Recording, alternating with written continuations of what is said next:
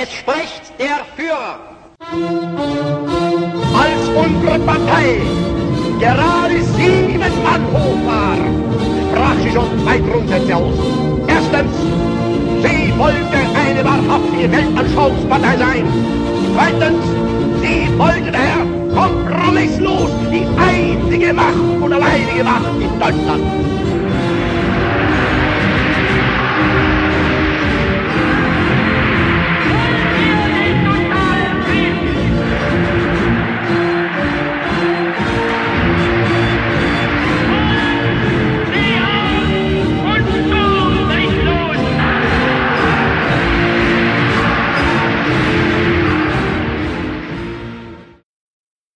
Hello, and welcome back to another episode of the Third Reich History Podcast. My name is Ryan Stackhouse, and we will presently be joined by Chris Osmar. We are historians specializing in Nazi Germany, and today we have another special episode lined up about resistance, protest, and compromise. We'll be starting with a book review that reignites our running debate about resistance, and then Nathan Stoltzfus will once again grace us with his presence to talk about euthanasia, civilian evacuations, and most importantly, his research on the Rosenstrasse protest. This part of the interview covers a lot of background, especially when it comes to Jewish policy, and it gets stuck into the big questions of why certain protests worked while others failed. Before we begin, I just wanted to thank those of you who have taken the time to rate and review the podcast. We are continuing to grow. We just cracked 7,500 episodes served, but we still need your help to make sure that we're appearing in people's search lists and things like this. Your reviews and your ratings help expose us to a broader audience. So, with the traditional badgering out of the way, I'd like to thank you for tuning in, and without further ado, present you with the news. Welcome, everyone. Uh, we would like to start today with a little book review that Ryan has got for us. Uh, so, Ryan, what's what's the book, and what can you tell us about it? It's a collection of essays entitled "Herr Hitler, Your Time Is Up: Resistance in the Saar, 1935 to 1945." And it's really a collection of the conclusions from the Resistance in the Saar 1935 to 1945 program that ran from 2011 to 2014 and was part of the larger Resistance in the Rhineland project. Uh, once again, I, I owe my thanks to the H Social Cult Net feed. The project itself identified 575 cases of resistance in the Saarland and analyze those. The, the source bases, or the primary source base that was used for the project was 21,000 reparation files, the Entschädigungs- und Wiedergutmachung Akten, uh, from the Landesarchiv in Saarbrücken. And it also pulled on files from Koblenz, Duisburg, and Speyer. And based on that, I'm going to guess that means that they were looking at uh, specific Gestapo files. But uh, Duisburg and Speyer coming up is the that's that is well known. That's where two of the surviving collections reside. So, anyway, um, so that immediately piqued my interest. My nose started to twitch. But the the introduction broke down, and I thought this was interesting. Apropos our discussion about what constitutes resistance, uh, the argument we had a few weeks back. But the way that this particular project broke it down was on a scale that sort of ranged from nonconformity up to attempted overthrow. And I think that's that's a pretty good way to do it. They're using resistance as their their blanket term for all activity that includes nonconformity, but they are they are further subdefining it into these different categories. That's great. Yeah. Anyway, uh, I, I'm not sure that's perhaps a discussion for a different time. We can get into another round of what constitutes resistance and what's the right word. But uh, in that case, that's what I mean when I'm saying it here. Anyway, the the Saar is a peculiar area and an interesting one because it was broken off after 1918 from the rest of Germany and held under a foreign mandate uh, as part of the the settlement of the First World War. And uh, overall, the findings in the region uh, show that communist, religious, and everyday resistance, which would be primarily that nonconformity category they were talking about, was what played the largest role in resistance to the regime, with very little Jewish or military resistance. Now, the first essay addressed the regional peculiarities of the Saar, apart from, as I told you, the fact that it was broken off in 1918. That was quite an important point, though, because that made it the first call port of sorry the first port of call for political opponents who were fleeing from Germany. It was a German. It was it was part of Germany and was again under Hitler and again after the Second World War. But it became this place, a German-speaking area under foreign control that Germans who were fleeing political persecution could stop at on their way uh, to exiting the country reunification with Germany in 1935, or the debate about reunification in 1935, presented a dilemma because there was a fundamental approval of the idea of reunification and being a part of Germany once more, but this existed despite certain aversion to National Socialist ideology. Now, quite famously, the resulting plebiscite meant that people voted, whether they were holding their nose or not, 90.8% in favor of reunification. Now, the essay on religious resistance actually echoed points that have been raised by Nathan Stoltzfus, and he's actually agreed to appear and uh, is going to be on for an interview in the near future. But the the argument is that the uh, Entkonfessionalisierung, the de-religification. I don't know the the de the secularization, I suppose, would be the proper English word of public life and the removal of religious symbols uh, and limitations on on public displays of religiosity. Uh, sort of these attacks on tradition, as Nathan Stoltzfus has called them, meant that Catholics were particularly active in their opposition to the regime by contrast, evangelicals were very limited in their resistance. It tended to only come from clergy with little actual opposition from the laity or the congregation itself. And, uh, at least in terms of, of opposition that was grounded in a religious identity. I should point out, people could pro- people could oppose the regime for a variety of reasons, right? These are people who were opposing, in, in opposing Nazism in some way that was connected to their religious identity. So for the Catholics, this had to do with the limitations in public life. For Protestants, that primarily came from their, their priests. So the essay on leftist opposition showed uh, that there was never actually really a good point for leftist opposition in the. And there were other parts of the country where the left, whether it's the Communist Party, the Socialist Party, temporarily managed to reorganize itself, and this particular essay was written with a comparative view. But uh, I I don't know why. Perhaps because of its status as a way station. Uh, this would be a good reason to read the book if you're curious. Find out. The the Saar never really had that similar. Never really had a point where the leftist opposition gained much traction. Another essay addressed middle class conservatives and liberals, as well as military youth and so-called rescue opposition or uh, resistance. And I, I, had never heard of this concept of resist of rescue resistance. The article defined 1934 as a breaking point for many middle class groups. Uh, that would be the the Night of Long Knives, the Röhmputsch.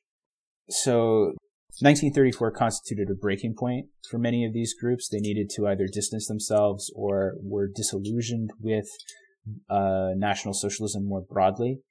Nevertheless, this never really progressed into the the more serious forms of resistance. It remained this kind of everyday resistance on the the nonconformity end of the spectrum, uh, either refusing the Heil Hitler greeting or or somehow attempting to display non-participation or distance oneself from the ideology, but not really opposing it. The other point that I thought that was really interesting that was raised by this article was that the author did not like the idea of rescue uh, as a resistance or an active resistance.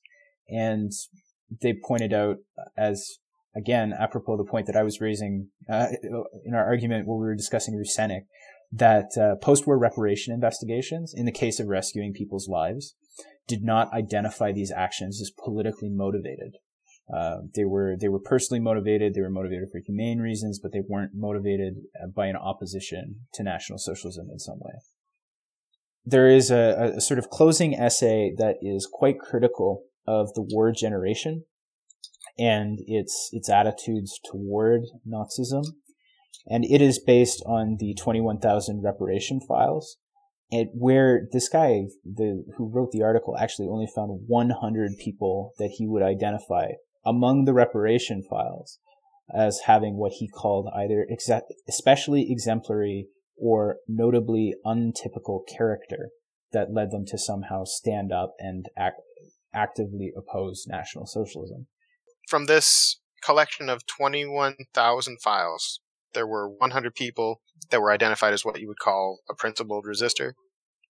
Uh, I'm not sure how he defines it, but as yeah, as he calls it, notably atypical character, right? Um, untypisch. Uh, I, I I don't know. Is it like the atypical or un- untypical character? Either way.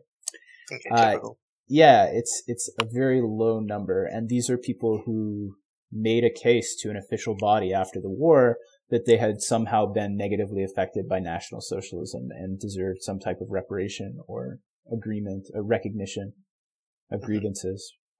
Anyway, that, uh, yeah, those were the essays. It, it, seemed to provide an interesting overview of the different typologies and, uh, particular concentrations and types of resistance offered by different social groups, and so obviously piqued my interest. Yeah, this this bit about the middle class backlash against the Night of the Long Knife, the Röhm Putsch in 1934. I think that's interesting because, you know, I mean, it was it was illegal, it was violent, mm-hmm. but it was kind of counter-revolutionary. The the point of the Night of the Long Knives was to get rid of the more radical wing of the party that wanted to continue to, to press the revolution forward. So there would be a backlash against that. It's kind of surprising. Was was it just rejection of, of methods rather than objectives? Do you have a sense for that? I have a sense from other stuff that I've read, uh, not not from this particular not not from this particular book review. I think that it's it's interesting that the the part or the the German polite German polite society or middle class respectable classes always seem to couch their opposition in a violation of either tradition or kind of process and law. And uh, like I mean, remember one of Gellately's favorite stories is about how the woman writes to Hitler about the T4 euthanasia program. And she says, I heard this is happening. I just wanted to make sure it was legal.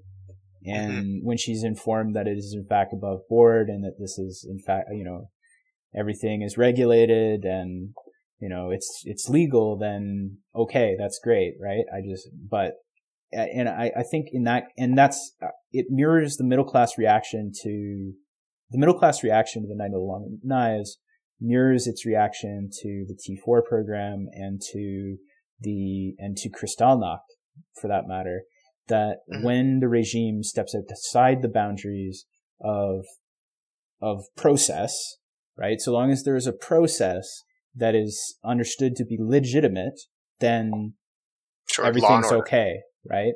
Everything yeah. is okay. But if, if there's no process, if it seems to be something that is uh, you know, regardless of what the aims are, whether it's revolutionary or counter-revolutionary, right? Then that's that is the problem. The problem is the lack of, you know, this is unordentlich, Chris. It needs to be ordentlich. well, that does put you in a difficult position, though, right? If uh, we're talking about resistance, wouldn't resistance itself be unordentlich? Like it's or outright illegal? Well, I mean, I like I, I like how you're playing with the concept, but I mean, there's a difference between expressing your view as a reliable and loyal German, right, which is every German's right, and actually resisting. Nonconformity is not resistance; is also er, well, sorry, they define it as resistance, but nonconformity is also the t- the end of the scale where a lot of the the more respectable parts of society end up, and again, I didn't mention it, but the religious opposition from Catholics, a large part of it is just simply constituted in continuing to attend public religious events, right? That are, that are technically at verboten, right? So. Okay. So, sure. Yeah. There's plenty of ways to, uh, express your disillusionment without rioting, taking to the streets, or trying to bring down the regime, without, without going to that extreme end of the resistance spectrum, yes. attempting to overthrow the German regime. Yeah, and and I think this kind of this whole discussion about the spectrum raises one of the issues that I see frequently in the literature on the Gestapo more broadly when you're specifically looking at social control that I think is a problem is that when you treat when you tr- when you approach the study of Nazi Germany with the concept that the Nazi regime is criminal and uh, and, and, somehow illegitimate or not normal or a departure of society rather than a legitimate government, the legitimate government of the time, right?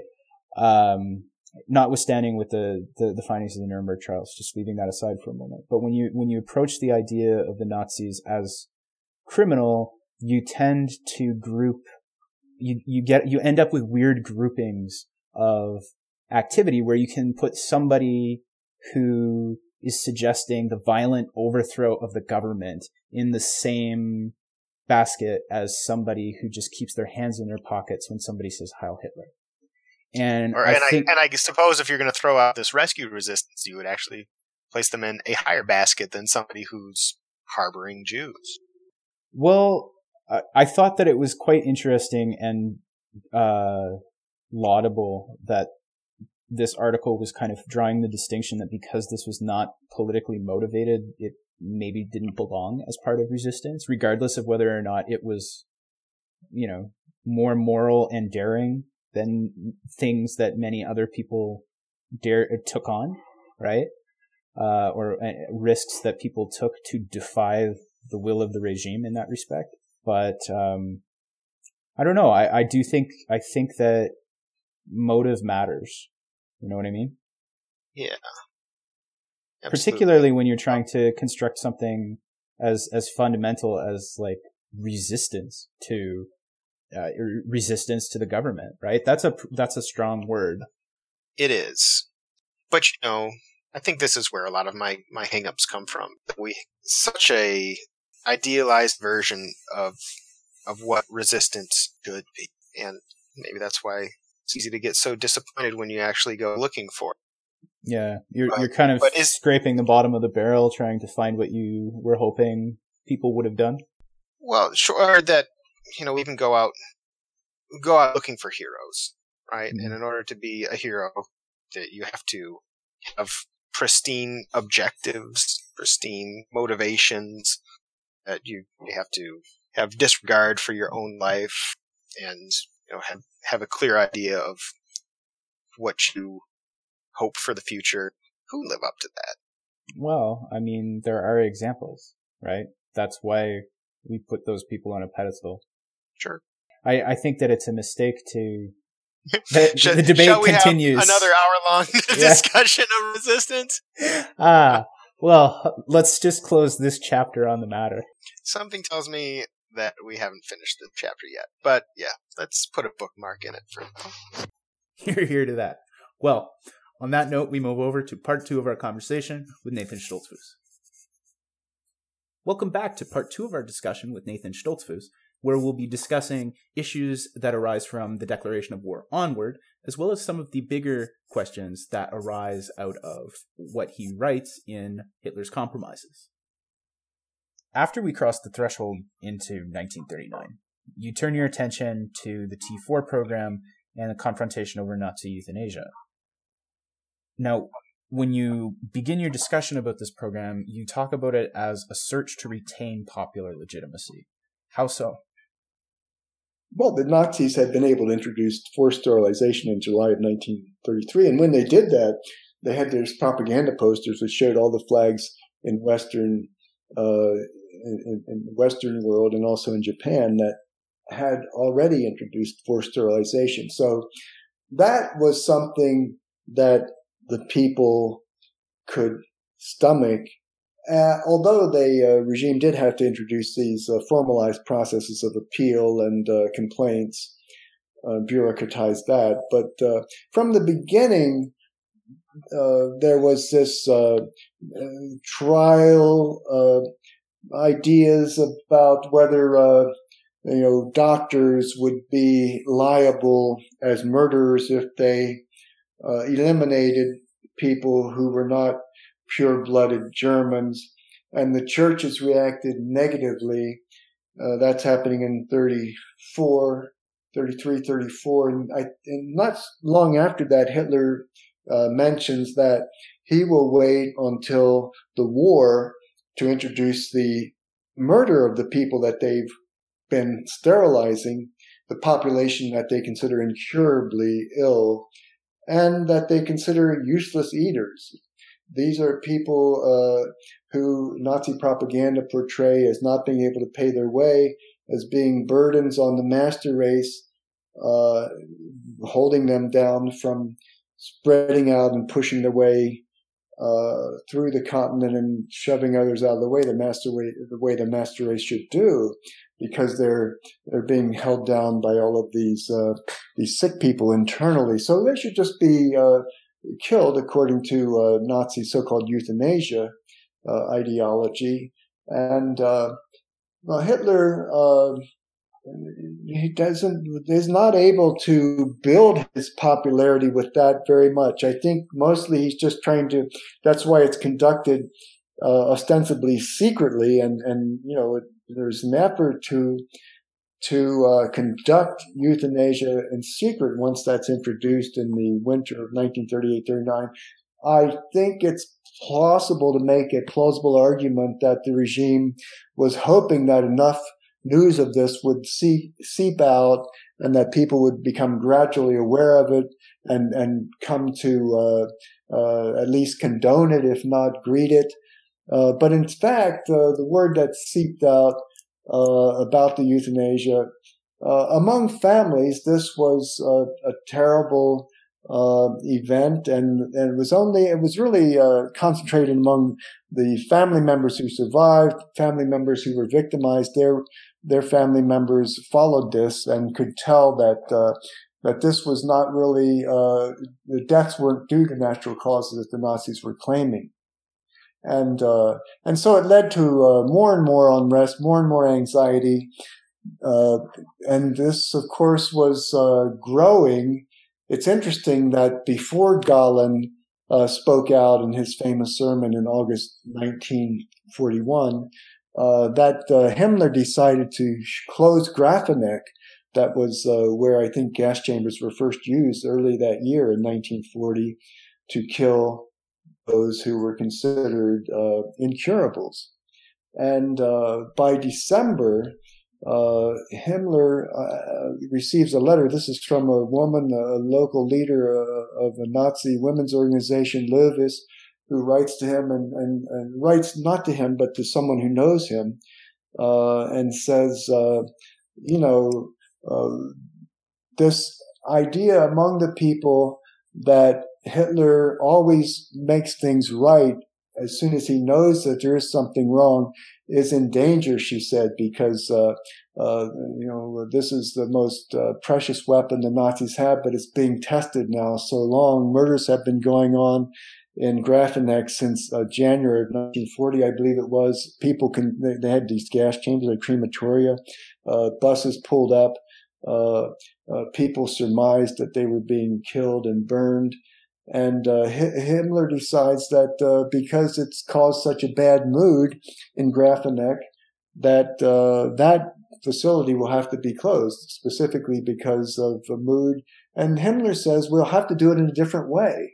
If we aren't successful, it's because we're not doing this right.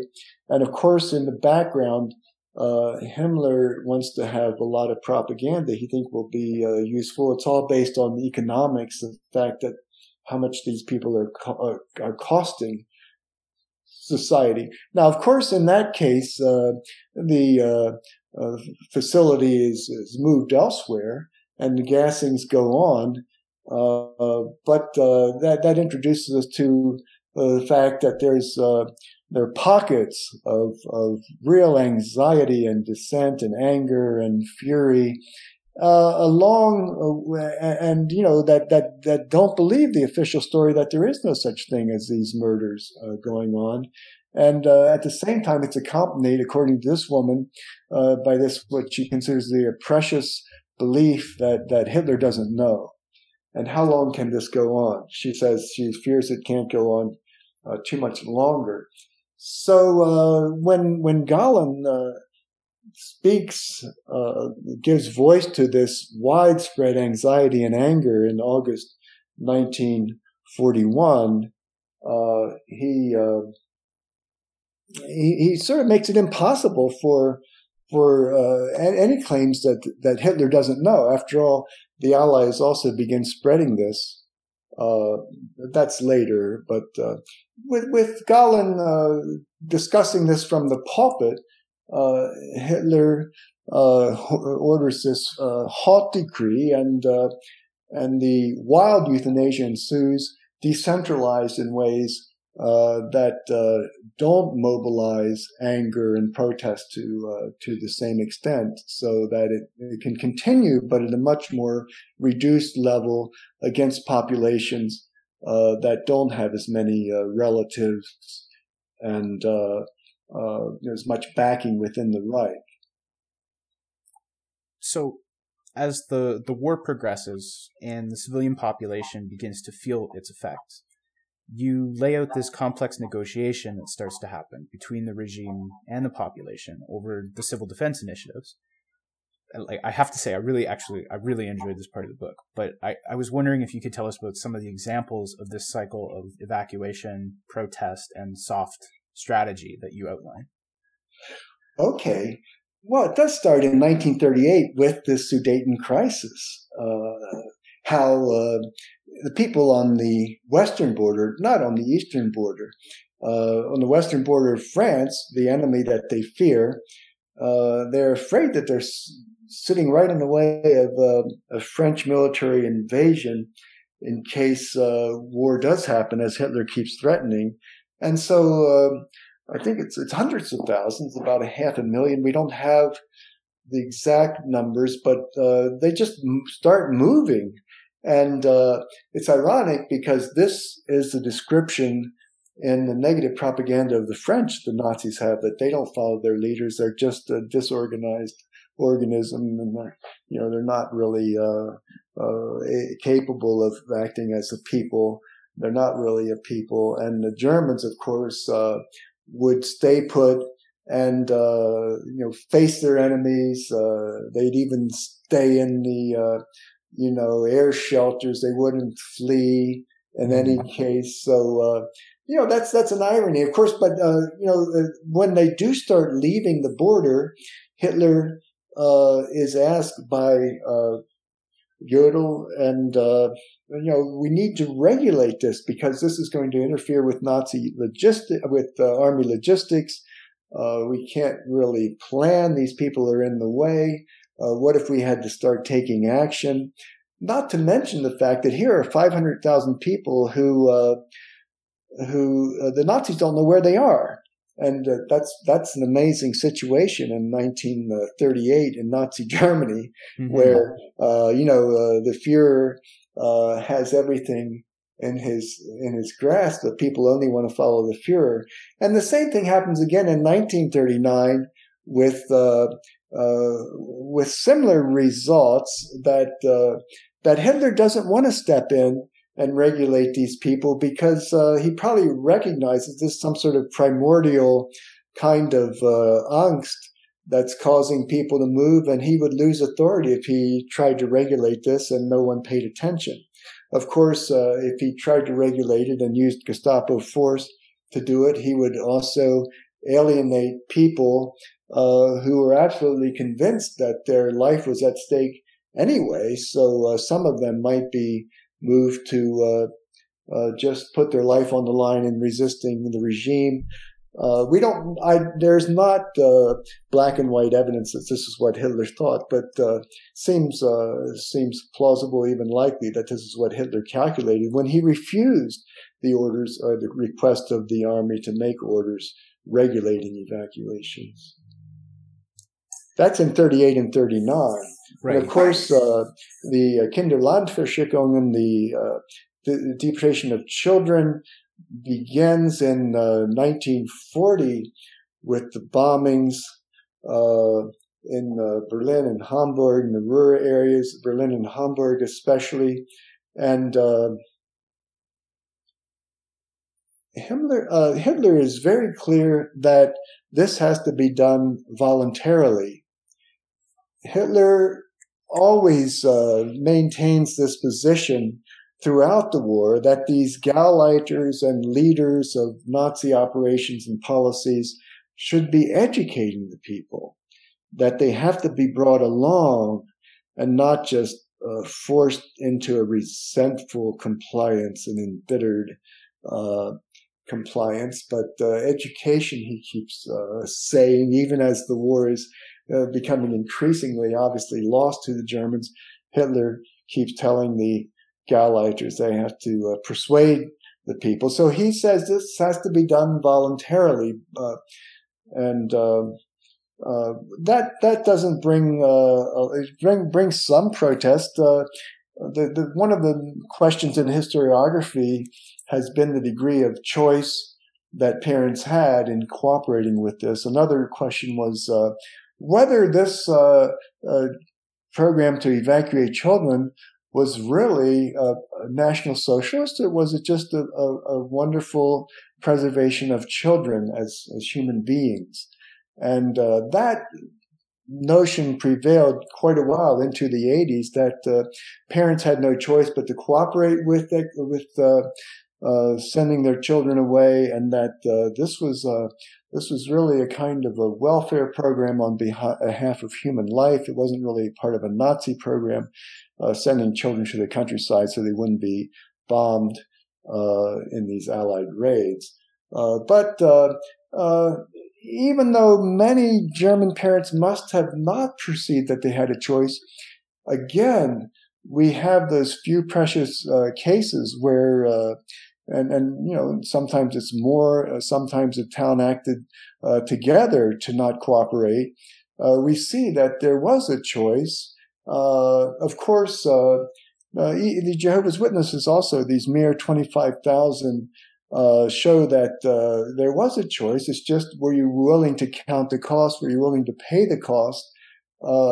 These ordinary germans even in just 25000 uh, were were able to uh, you know exercise choice. So. Uh, uh and, but the parents of these children who refused to send their their children on these uh, evacuations were not punished like the Jehovah's Witnesses. They uh, to the most uh, part, they were uh, you know allowed to school their children at home. Increasingly, parents were uh, were able to visit their children in these evacuation sites. Uh, you know, religious instruction was something that the uh, bishops uh, really worked toward and pressured the regime to allow in these sites. But the real um, evacuation protest uh, happened uh, in uh, the Ruhr area because the regime began deporting adults and not just children in these cities where the Allies were bombing, especially along the uh, Ruhr uh, uh, edge there of, uh, of Germany. And uh, in Witten, the you know, women were supposed to go to Baden because the, the town was being bombed and uh, to save lives, and uh, only only the people who were uh, uh, couldn't be replaced were supposed to stay in, in working, uh, producing armaments. And these women uh, were clogging up the trains by going back and forth. There were a number of reasons why this was. Uh, why the regime was regulating these evacuees and saying you had to go to an evacuation site and you had to stay there. uh, not just to uh, save uh, resources in terms of these lives, but also they were tying up the trains by going back and forth uh, to, uh, in this case, Witten and Baden. And uh, in nearby newspapers, they were called Volksschädlinge. It doesn't get worse than that, really. that's what the Jews were really in a more, I guess, uh, a higher form or a bigger degree. That is somebody who's actually uh, bringing down the folk that with political intentions or at least with choice, those at least were incurably ill were, were also uh, kind of uh, uh, a, a, millstone around the neck of the folk, but they weren't choosing that. So they, they was, uh, was, was a kind of, in effect, a political resistance. And when this Gauleiter in, in the area of Witten uh, decided to he was going to have a soft coercion that he was going to uh, withhold their food stamps, uh, food rations. He was going to withhold their food rations until they were in Baden, where they were uh, officially designated uh, as being. And uh, the SD records that there were 300 women. It appears to have been staged. How did they appear at once? And uh, uh, when they were asked to clear out the protest, the local police refused. Which again is not the kind of, none of this is the kind of history we know about in the Third Reich, let alone in October of 1943. Mm-hmm. We have women protesting and, and instead of obeying. Uh, and they're making their demands, and the and the, the SD says that they they did this in order to force their way and to impose their will on the regime.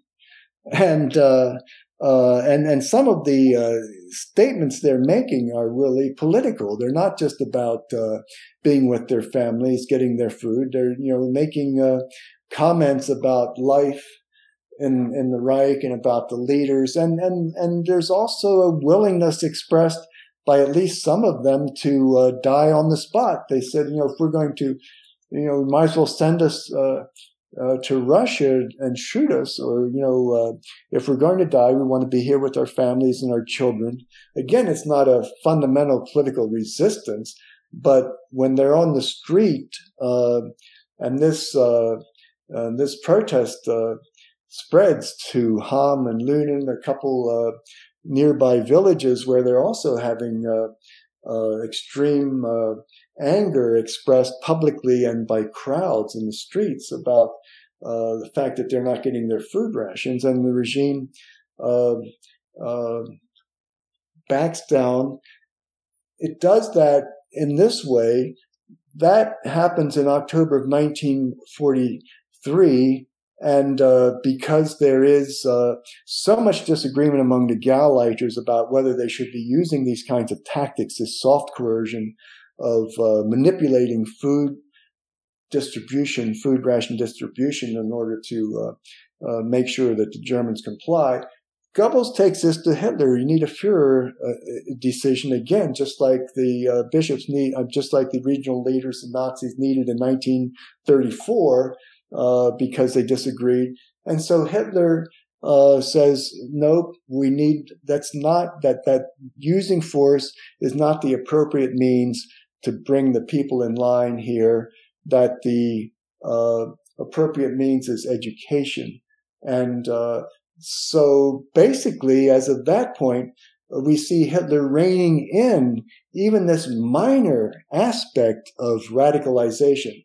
It seems clear that in the persecution of the Jews up until the mass annihilation and genocide, that that Hitler is encouraging or at least sanctioning the radicalization as these uh, uh, as this theory uh, has a cumulative radicalization uh, that leads to the Holocaust. But this is this is actually one of the rare instances where Hitler interferes with Gauleiter prerogative is to show that this mechanism does not work within the Reich in terms of governing within the Reich. You don't have the same uh, tools available. You don't have the same means. You have to use the appropriate means of persuasion uh, when you're dealing with the German blooded uh, people. Well, it only seems appropriate that you end your book with your proverbial crown jewel of protest. what was Rosenstrasse, and and why is it so important for these larger points you're making about Hitler's desire to avoid confrontation in order to maintain legitimacy? Yes, well, the Rosenstrasse protest was uh, a protest by uh, the non-Jewish uh, wives, primarily of uh, Jewish men, Jewish men who were uh, arrested suddenly, along with uh, about 10,000, 11,000 at February of 1943, and brought into pre-deportation centers.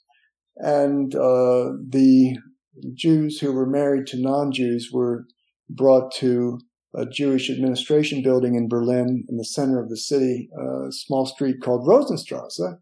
And uh, there, uh, these women who were not Jewish uh, met.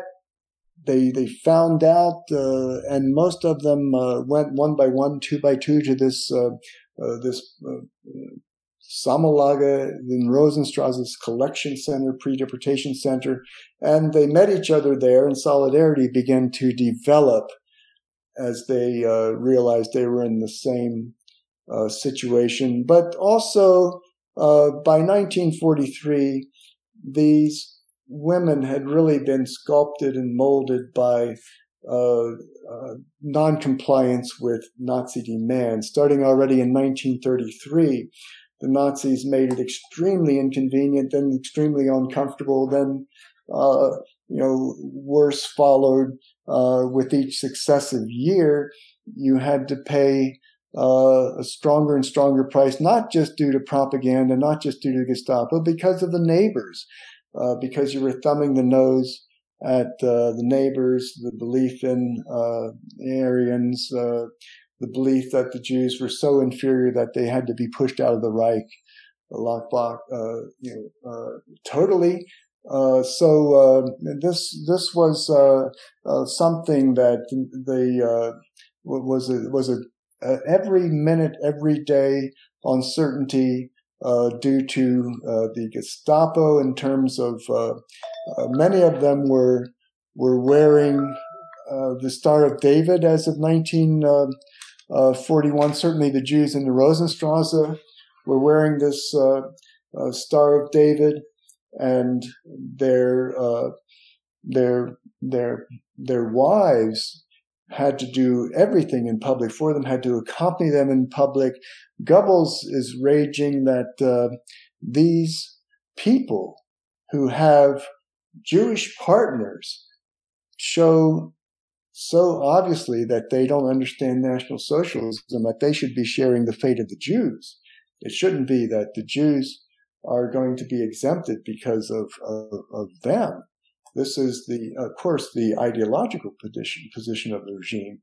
And it's the, uh, uh, Goebbels says, saying that in his diary that uh, these people show themselves to be politically unreliable in their marriages. Well, uh, Rosenstrasse was just a culmination of a, uh, uh, you know, you can think of it as uh, as lifting weights. You don't start out trying to lift 250 pounds if you're just starting to lift weights, but you try to work up to it. And these uh, resistors going in the opposite direction of the compliance and cooperation and compromise that most of the other Germans were going in in order to feel it comfortable with what the regime was doing to Jews or, you know, in the war.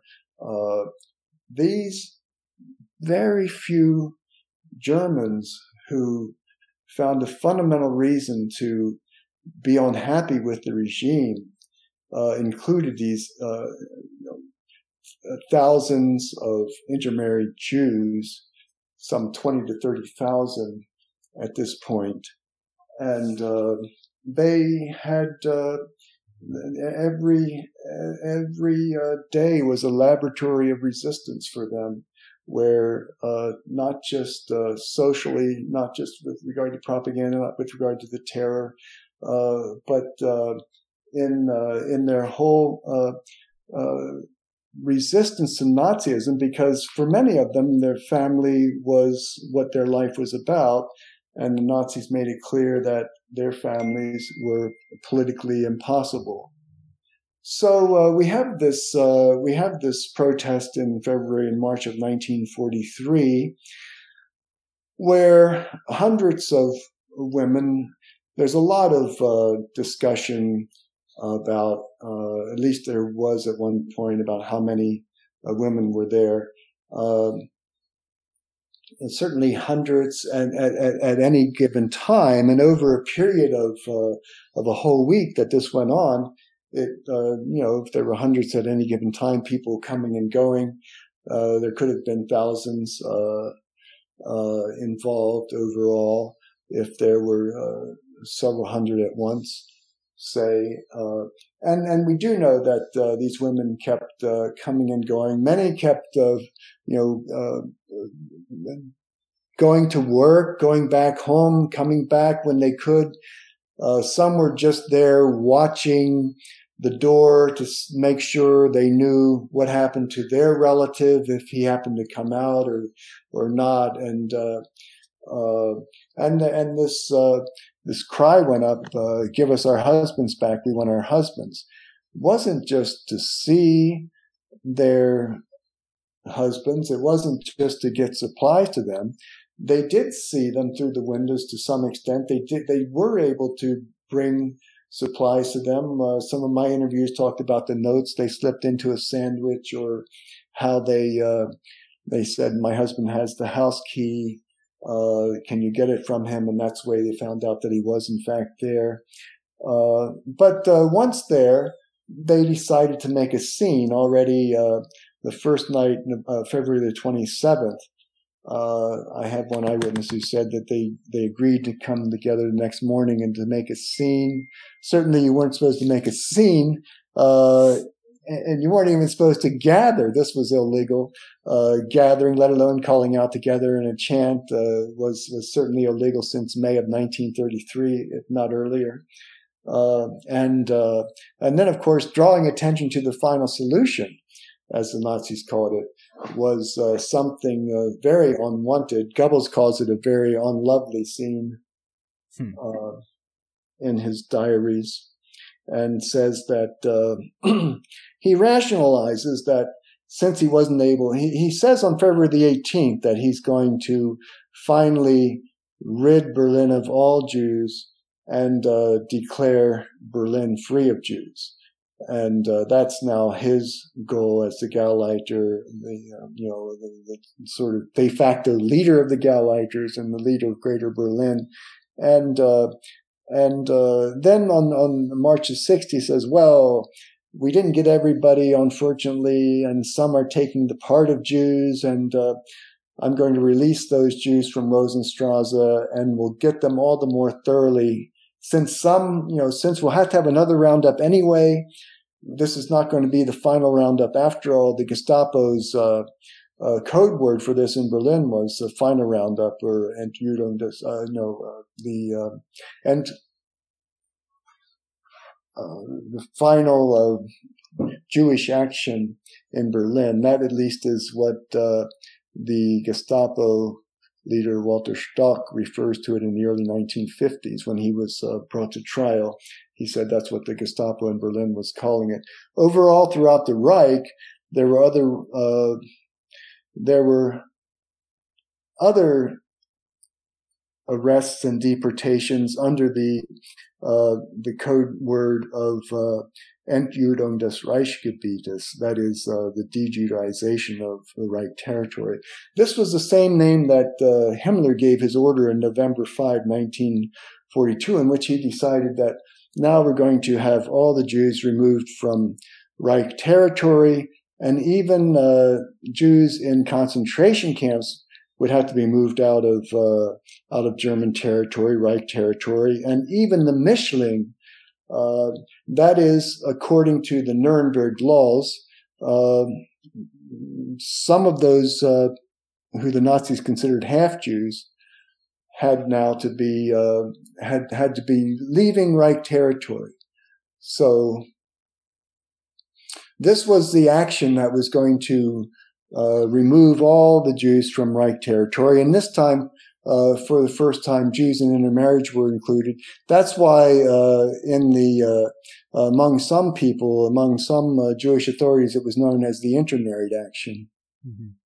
but uh, because of this protest, as Goebbels records, um, this is an episode, uh, and it matches the rest of Nazi decisions. After all, the Nuremberg laws uh, have a pretty broad sweep. Certainly, if you're intermarried, you're not exempted from being a Jew. You're still considered a full Jew. You, the marriage isn't dissolved. So already with the Nuremberg laws, there's some compromise to the ideology. Uh, only a small, about 11% or so of uh, the so-called half Jews of the first degree, uh, Mischlinge of the first degree are counted as Jews. Uh, the Jews who are already married to non-Jews are not forced to divorce. Um, and uh, sexual relations between Jews and and uh, non-Jews presumably uh, continues in these intermarriages. So there's already a compromise here, but this compromise just continues to widen. The more the non-Jewish partners of these uh, German Jews uh, don't comply, uh, the more the compromise uh, widens. For example, in 1942, there's this effort to prohibit Jews from getting newspapers, and the uh, newspaper vendors are called in, and the post office can't send it to them, and and it, it, just goes nowhere because, as as one of them says, you know, we can't tell who's married to a Jew and who isn't. Obviously, it's not the Jews who are getting these newspapers; it's their non-Jewish partners who are their uh, uh, you know, her, who are sustaining them. Of course, as of 1941, with the introduction of the Star of David for all Jews, uh, Jewish star they should be wearing if they're six or over. There is um, this uh, solidarity uh, forming among among the uh, the non-Jews. Hitler says that uh, with regard to non-Jews, and this is after uh, a a famous German actor commits suicide rather than divorce. Uh, soon after that, in November 1941, Hitler tells Germ- uh, Goebbels that he has to, of course, you have to you know, get the Jews out, but you have to proceed with some special caution. Uh, special caution is, is, is, again not word verbatim, but uh, uh, with special care in, in uh, deporting intermarried Jews, especially those who are, uh, I think he mentions actors. Mm-hmm. So uh, the desire is uh, so uh, uh, this this this uh, this is not codified. There is a secret decree in December of 1938 that that divides intermarried Jews into two categories. And this is extremely important to keep in mind.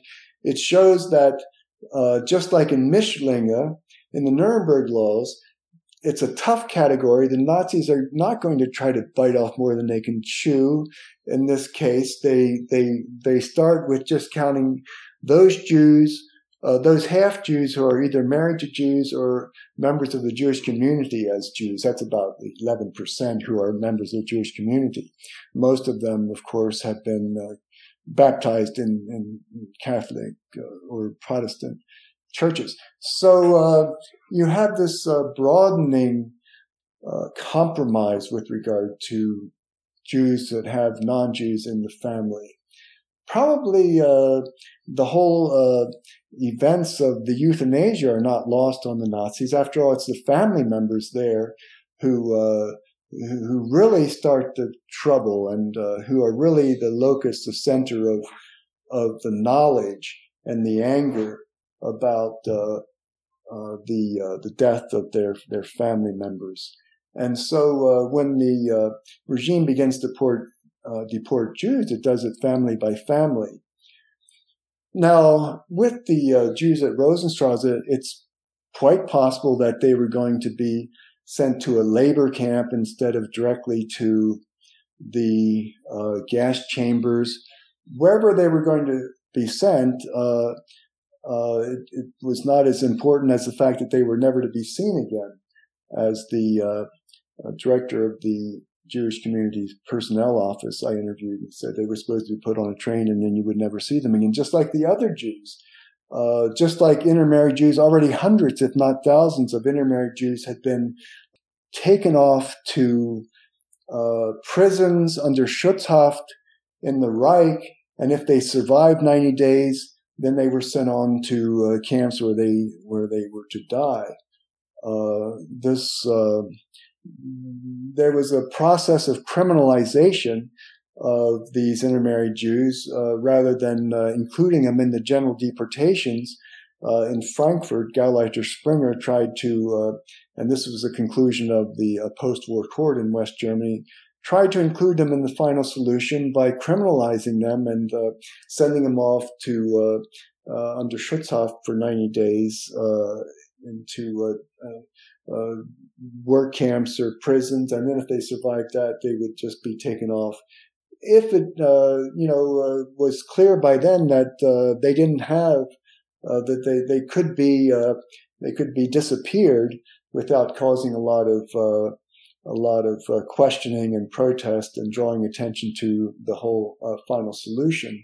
So uh, the point here is that uh, this release doesn't come out of the blue. It's just part of the it's part of this negotiation the regime has been doing with the non-Jews who are married to Jews. And uh, uh, Goebbels on the 15th of of uh, February, when he talks about making uh, Berlin free of Jews at last, uh, says that he's going to have Sepp Dietrich, the head of the uh, SS Leibstandarte Hitler, help him achieve his goal. I think this is uh, at least the SS Leibstandarte Hitler was there for the first two days of this roundup, February 27th and 28th, 1943. Uh, and so this was, a, Goebbels was afraid, as he wrote in his diaries, that the workers and the Jews would be making some sort of concubinage and having an uprising.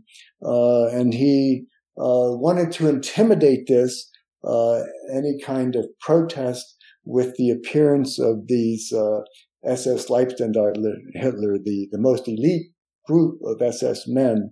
Uh, so, uh, so uh, Goebbels anticipated there might be trouble. The Nazis had already been widening their compromises as they kept tightening the noose of uh, you know small rations for Jews, but also as of 1938 in the Kristallnacht, it was calling these uh, women who were married to Jews into Gestapo offices and threatening them, cajoling them, promising that their sons would be go to military schools if they divorced, or that uh, they could uh, they reward these women in various ways if they just divorced, or they would uh, threaten them.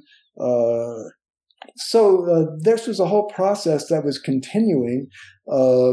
Uh, that uh, these uh, these threats, together with compromises if they didn't work, uh, was uh, there was an escalation of that process here on the streets of Rosenstrasse in February 1943, with Goebbels bringing in the SS Leibstandarte and the women stepping up and taking a much bigger risk than ever before.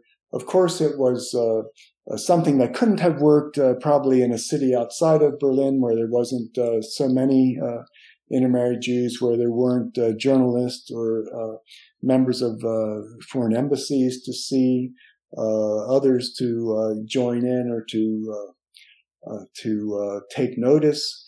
this was something that happened in Berlin in the course uh, Goebbels uh, was there, and Goebbels always wanted to do things uh, as he saw it uh, in some sort of psychologically sophisticated way that didn't result in, in big scenes of uh, brutality and force that would rely on Himmler's police, but uh, he he treated it as a psychological problem. For him, for Goebbels, there's always a psychological answer if you just get people educated properly, and so and so this was this was an episode, and Goebbels rationalizes when he releases these Jews, as I said, that he'll do uh, he'll get rid of them all the more thoroughly uh, later.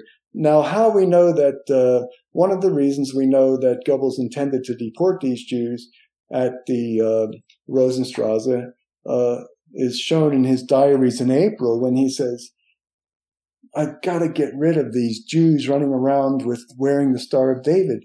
Either Either I have to send them out of the city or I need to have them take the star off. I can't proclaim uh, Berlin free of Jews if uh, we had people running around the streets with a Jewish star on.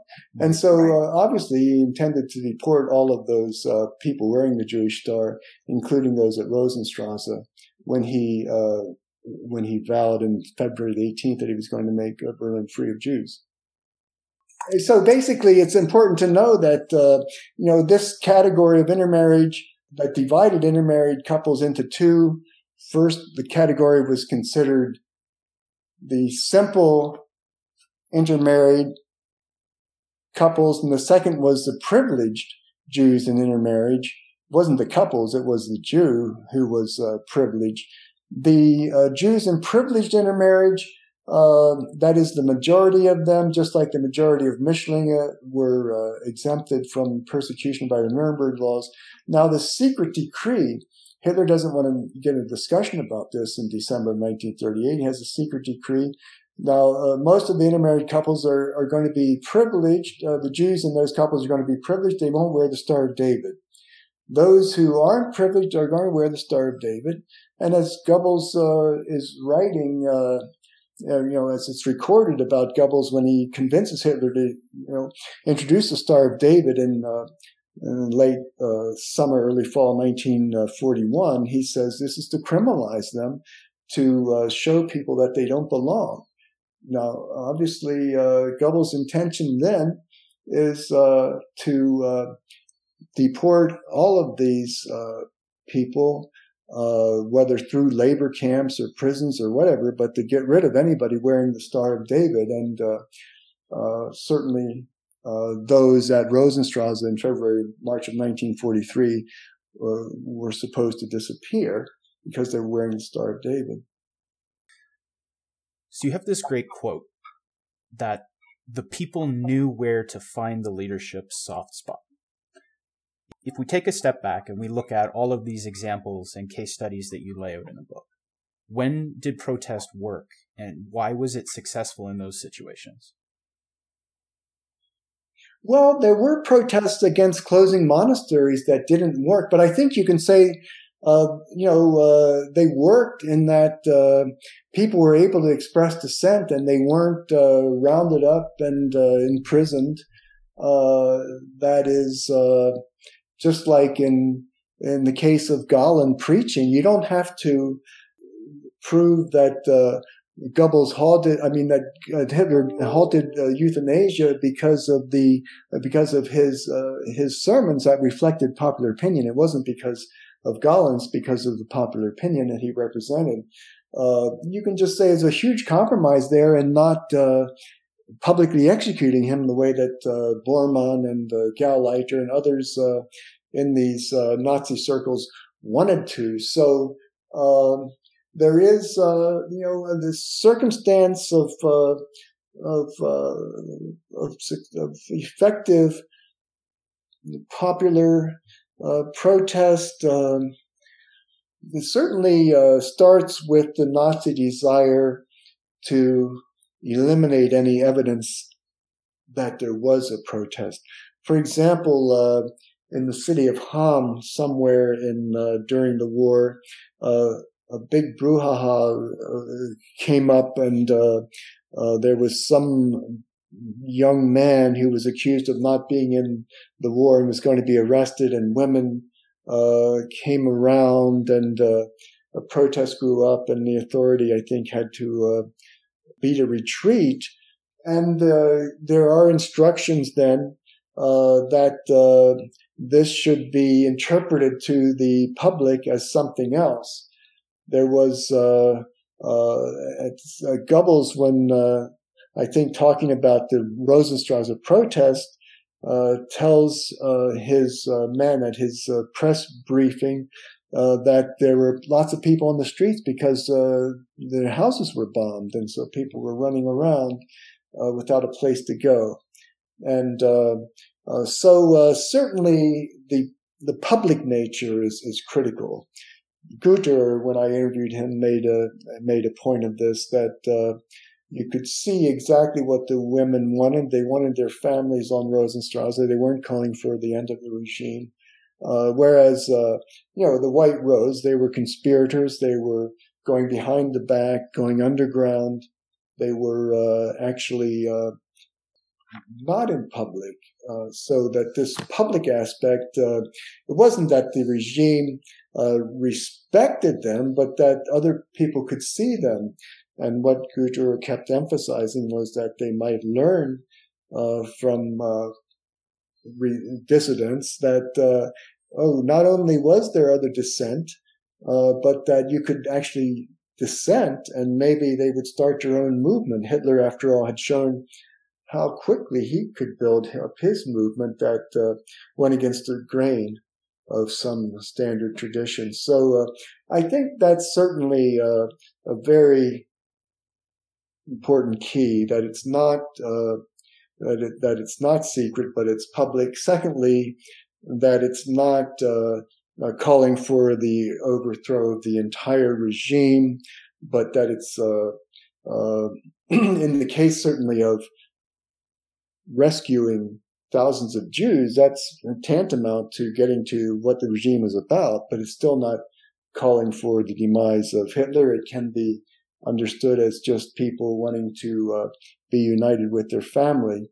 So, uh, uh, so conspiracy is something that uh, that that you know open protest cannot be accused of, and uh, an armed uh, uprising is you know, if uh, Rosenstrasse uh, protesters or Witten women had showed up with guns, the police would have simply had to shoot them. This is also what Gutterer emphasized. You know, police shoot somebody who's looking threatening.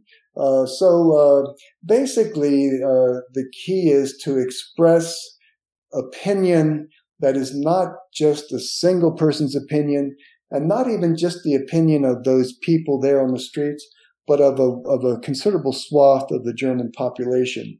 That's important. I mean, people could not just meet and say, okay, let's go protest. We decide on this position.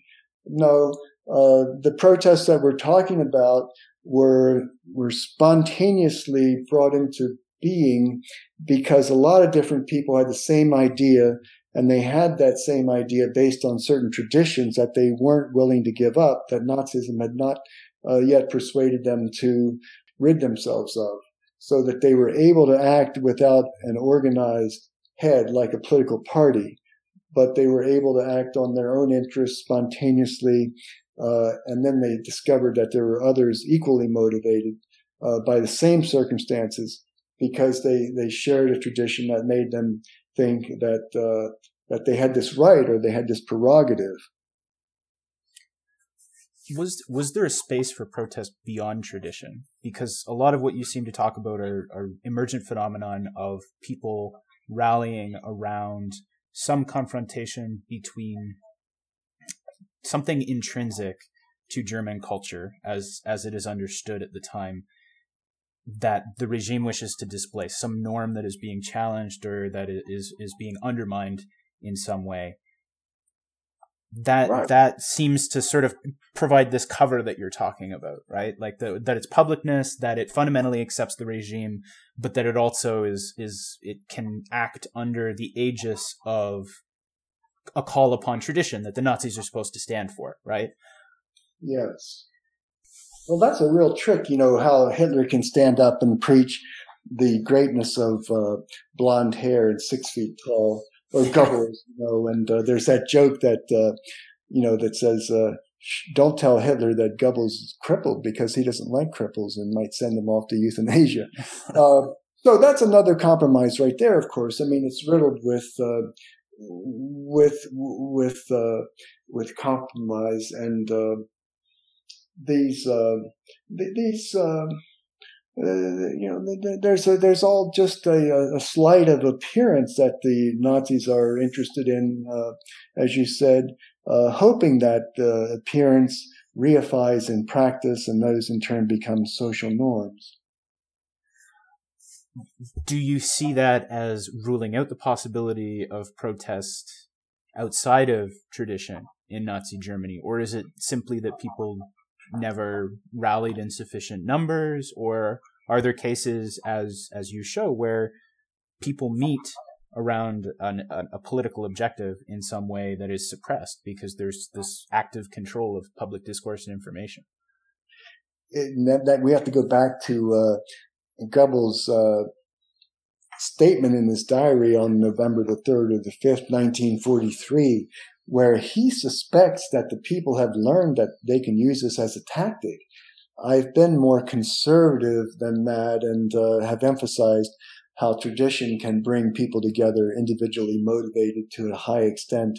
They discover their solidarity and begin acting as a, as a collective and not just as an aggregate.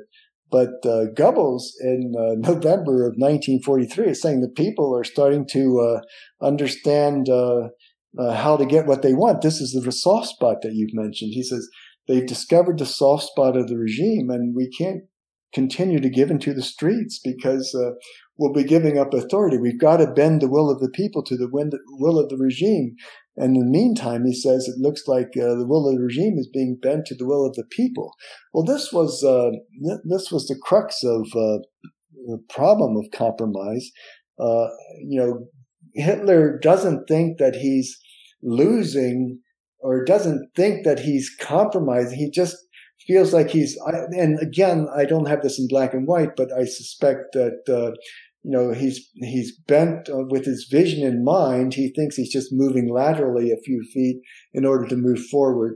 In other words, if he could move to where he wanted to go faster by plowing straight ahead and, and overwhelming everybody with the Gestapo steamroller, he would do that but that's not going to get him where he wants. And he, uh, you know, so uh, it's a matter of timing. And uh, in terms of, uh, you know, cover, it's not really so much a cover. Well, Goebbels is saying that they are using it as a co- cover. And, uh, you know, with the SD reporting on 300 women showing up at once, perhaps they did decide to, uh, to stage this protest. And certainly, we know from other uh, sources that the uh, word about the Rosenstrasse protest got out. Mm-hmm.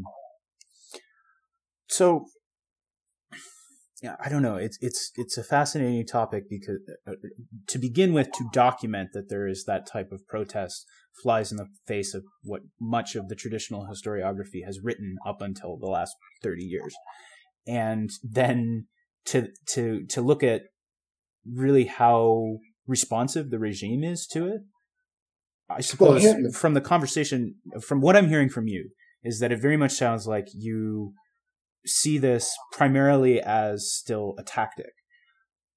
Yeah, no, it was a, a, Nazi tactic. Hitler, it was a tactic for Hitler to maintain his image as a Fuhrer.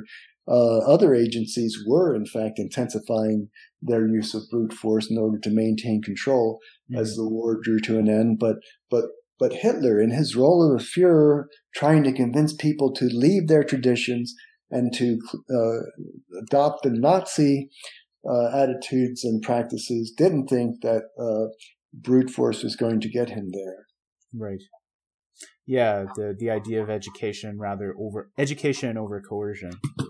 Yes, education. He kept coming back to, and that's the odd thing that uh, you know that he doesn't change he he has this uh, he has this uh, breathtakingly insane goal of uh, setting Germans on a new basis socially of uh, you know a new myth, a new attitude, new practices substitute to Nazi substitutes, and uh, and yet uh, uh, he thinks it has to happen in his lifetime uh, because he's not preparing a successor, and I don't think he thinks there is one.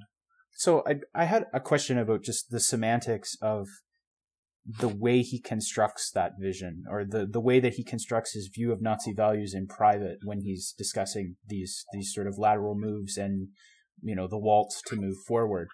Yeah. Because when you when you look at say Ro- like Grohe's regional reports from the the Gauleiter in the Rhineland, where there is this extremely strong Catholic pushback, there's a discussion, there's a shift in rhetoric in the mid 30s that we need to go from a we need to go from a negative program of tearing down things that we don't like to a positive program articulating what it is that National Socialism is trying to create.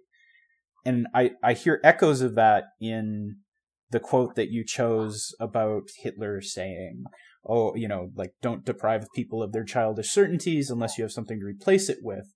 But what what is there is there a rhetorical shift in the way that Hitler frames the norms he's trying to create? Is it clear from the outset, like this this kind of it's laid down in black and white in Mein Kampf, and then we proceed, or how how how does how does the education process change over the years in, in Hitler's conception? That, that's a good question, and uh, uh, you know Hitler wants to leave it up to the Gauleiter, uh, and uh, Grohe is one of those who opposes using uh, uh, food, food rations to manipulate where people are. He, although he's also one of the most outspoken anti anti-Semites and uh, pro uh, Nazi race theory. So uh, this goes hand in hand. The notion that uh, you you you got to you know treat the Jews as brutally as possible. And on the other hand, uh, the task with regard to the people who are German blooded is totally different. And uh, are supposed to be able, as we said, to to understand how fast they can move there is this new Gauleiter in uh, in Alsace-Lorraine when Germans win that, and uh, uh, Hitler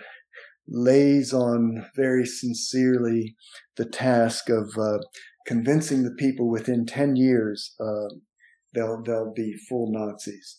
Now, of course, uh, in 1940, that would have been assuming that Germans would win the war.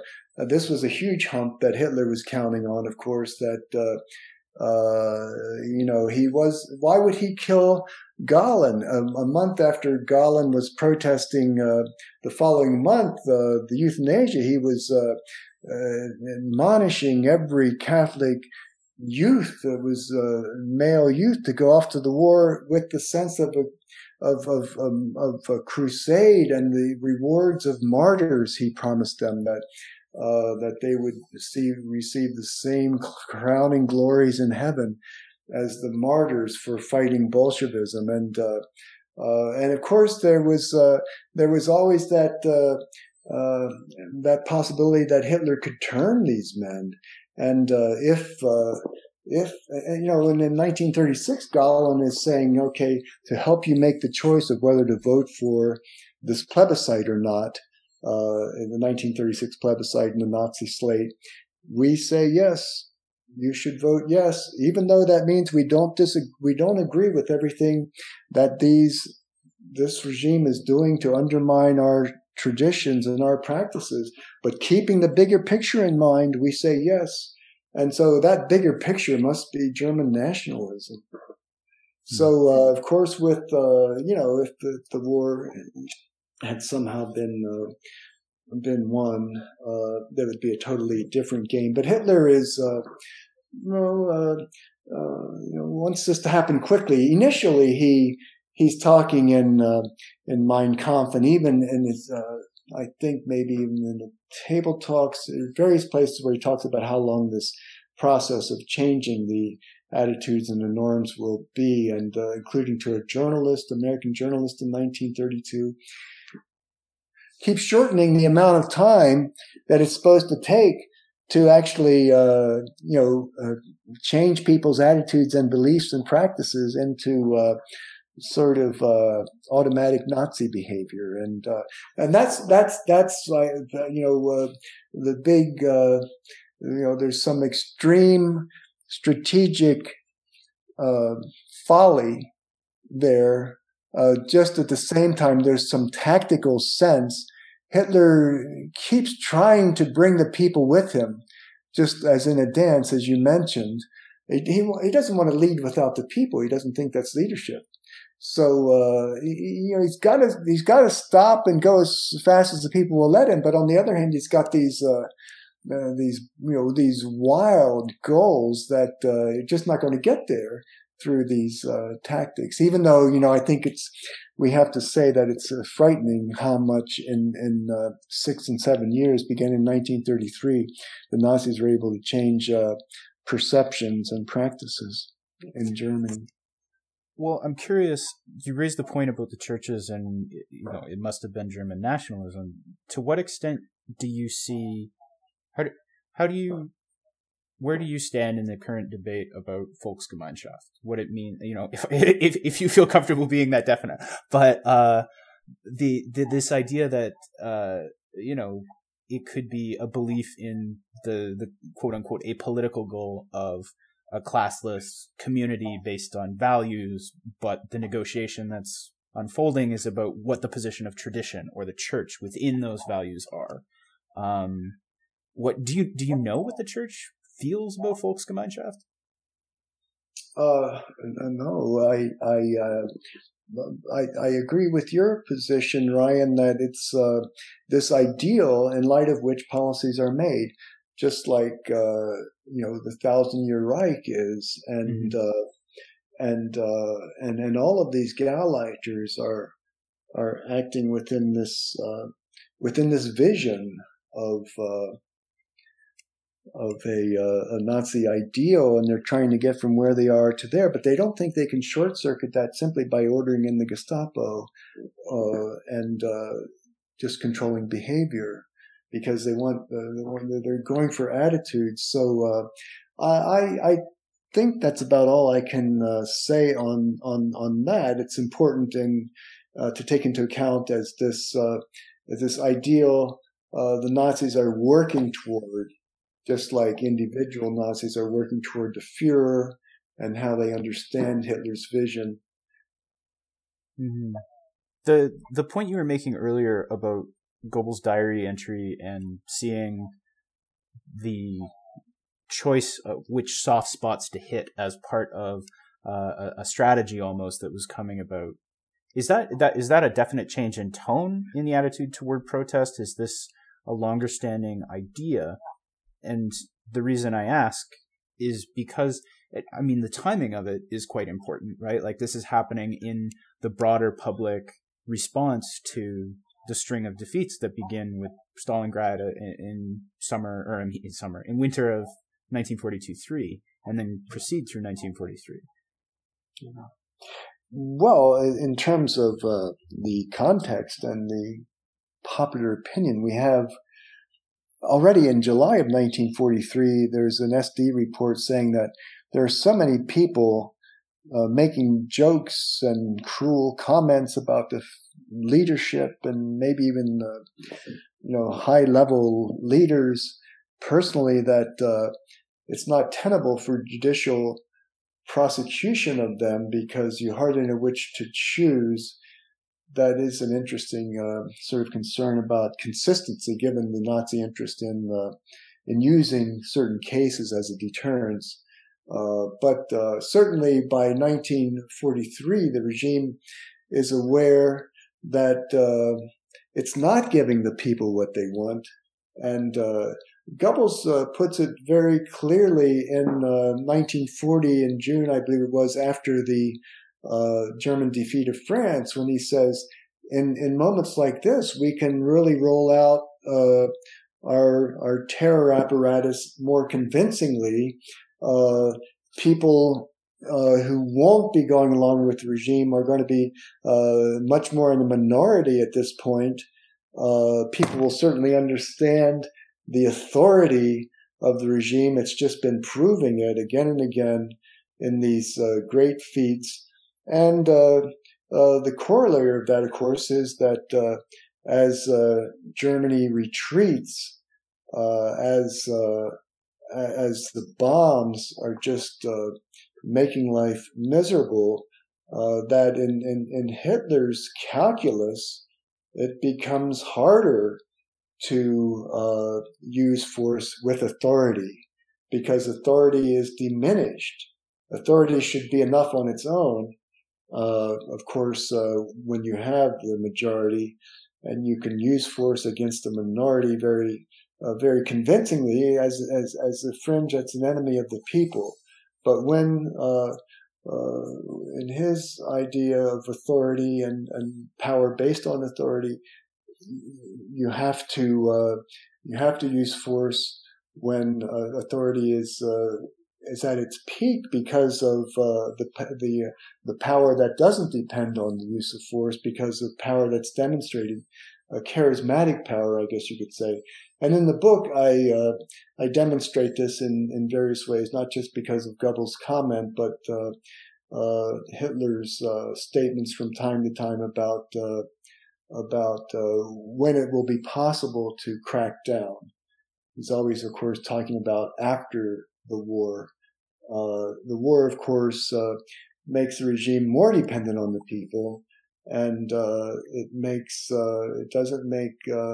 of course, in the military, I think there are something like twenty thousand soldiers who are executed for defeatism and and uh, this is a very different setting than the home front within Germany. It's very brutal there. There are many places in which you know, uh, brutality is exercised, and we know some of the stories in the home front as well, where people are uh, executed for as little as uh, grabbing some possession from a bombed house or something. But uh, that's uh, dependent not on Hitler's. what we're talking about here is the relationship of Hitler to the people in his role as the leader, the Fuhrer, trying to change their attitudes, trying to change them into Nazis. So you've been more than generous with your time. Just to wrap up, what what are some of the unresolved questions you see from this, and where do you see your research moving forward in the future? I'm currently working on a project about memory, uh, and uh, I guess it's a rather uh, thin connection. It's not about the Nazis; it's about World War II. In a way, three different countries remember an incident that they all shared in 1943. But uh, the uh, similarity is that it's about how people collectivize. What what good are myths? Uh, World War II myths for nationalizing the people uh, around uh, the national goal. The movie uh, Dunkirk recently, I think, shows what you know, still trying to collectivize people and uh, increase their morale for the national cause based on the World War II story. And uh, uh, so it's it's a story of uh, uh how an incident is remembered, how differently that memory can be in Greece, Germany, and Italy. Well, thanks very much for joining us. We look forward to hearing more from your work in the future. And uh, I suppose I will see you on uh, the German Studies podcast in the future. Well, thank you. Thank you, Ryan. I look forward to it. And on that note, we draw this episode of the Third Reich History Podcast to a close. Chris and I have a couple new exciting projects underway. We're looking at actually doing a biographical approach to leading Nazis to kind of explore personal narratives within the power structure and, and, and look at how a lot of the larger concepts that we've been talking about play out on an individual basis and also another another look at just ideas about how certain institutions fulfill a particular role within the power structure. So, as always, we are interested to hear from your feedback. You can get a hold of me at Staxomatix, that's S T A X O M A T I X, on Twitter or Facebook. Uh, Chris eschews all social media, but of course, I will be happy to pass on your comments. And uh, yeah, as is tradition, I'd like to thank you for joining us and hope to see you next time. Until then.